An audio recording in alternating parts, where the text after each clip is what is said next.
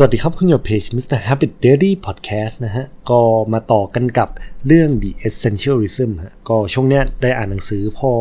เราอยากจะแบบเหมือนพัฒนาตัวเองแล้วเนี่ย ถ้าเกิดอ่านอย่างเดียวแล้ว ถ้าเกิดเราได้มา reflect กับตัวเองด้วย มันจะได้แบบให้ความรู้เนี่ย เหมือน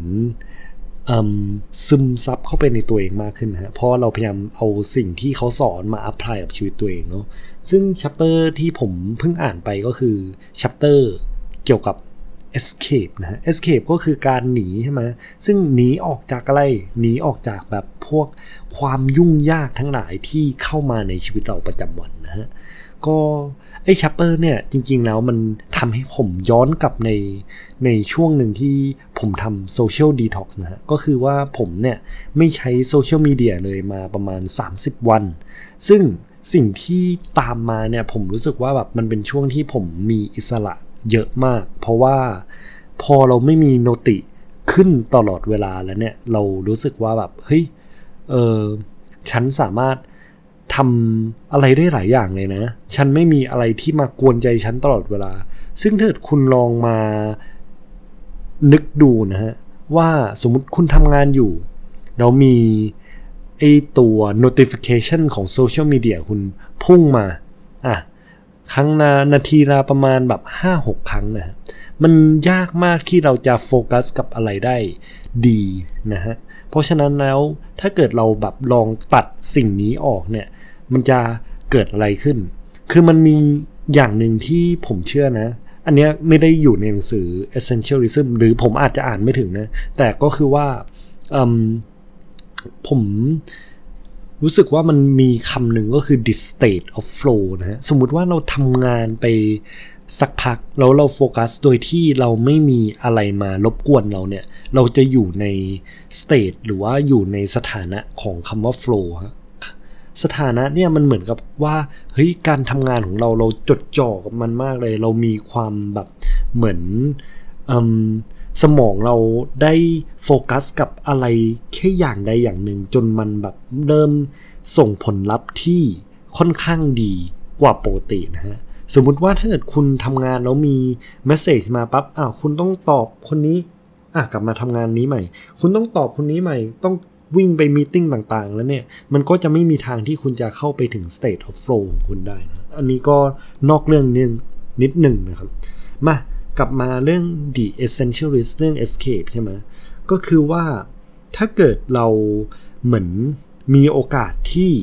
เราได้ออกจากความยุ่งยาก ความยุ่งเหยิงในชีวิตประจำวันของเราเนี่ย เราแบ่งเวลาสมมติเป็นเวลา 5 นาที หรือบางคนอาจจะแบ่งเวลาวันละสองชั่วโมง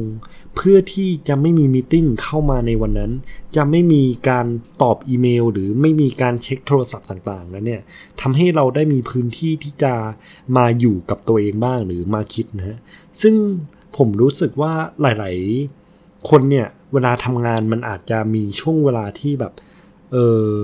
สมมติว่าเราได้พักใช่ไหมแต่เราก็พยายามกินข้าวให้เร็วที่สุด เพื่อที่จะกลับไปมีติ้งหรือเพื่อที่จะกลับไปเคลียร์งานหรือตอบงานของคนอื่นนะฮะแต่ถ้าเกิดเราสมมติว่าบล็อกเวลาไว้เลยว่า โอเค เราใช้เวลาพักของเราอยู่กับตัวเองเออเราทำอะไรโดยที่แบบไม่ให้อะไรมากวนใจเรา สมมติว่าเรานั่งอยู่นิ่งๆแล้วเราก็แบบมีความรู้สึกเบื่อขึ้นมา เฮ้ย คุณลองถามตัวเองนะฮะว่า ล่าสุดที่คุณรู้สึกเบื่อเนี่ย มันนานแค่ไหนแล้ว และอะไรเป็นตัวที่ทำให้คุณไม่รู้สึกเบื่อล่ะคำตอบของผมอะ่ะมันคือโซเชียลมีเดียนะ เพราะว่าโซเชียลมีเดียเนี่ยมันแบบมี distraction เยอะมากเลยทำให้เราแบบไปคิดถึงเรื่องนู้นคิดถึงเรื่องนี้ตลอดเวลา แต่ถ้าเกิดเราลองตัดอันนี้ออกแล้วเรามานั่งคิดกับตัวเองจริง ๆ ว่าแบบ เออ ฉันจะทำอะไร กับตัวฉันดี ฉันอยากจะพัฒนาตรงไหนดี มันมีโปรเจกต์ไหนที่ฉันอยากจะโฟกัสหรือเปล่า ก็หรือเราอยากจะเลือกเป็นฉันจะตอบออตอบรับสิ่งที่เข้ามาหาฉันทุกอย่างเลย อันเนี้ยคือเราอยากจะให้พวกตารางเวลาต่างๆ มาควบคุมเรา หรือเราอยากจะควบคุมเวลาของเราเองนะฮะ ก็ EP นี้ก็หวังว่าแบบจะได้ข้อคิดเนาะก็อยากจะแบบเป็นการ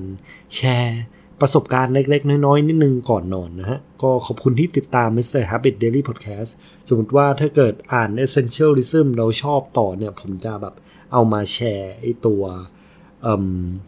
ข้อคิดต่างๆ แล้วก็เอาอินไซต์ที่ผมรู้สึกว่าแบบได้จากประสบการณ์ผมเนี่ย มาแชร์ด้วยนะฮะ ก็ขอบคุณที่ติดตาม Mr. Habit Daily Podcast ครับผมครับ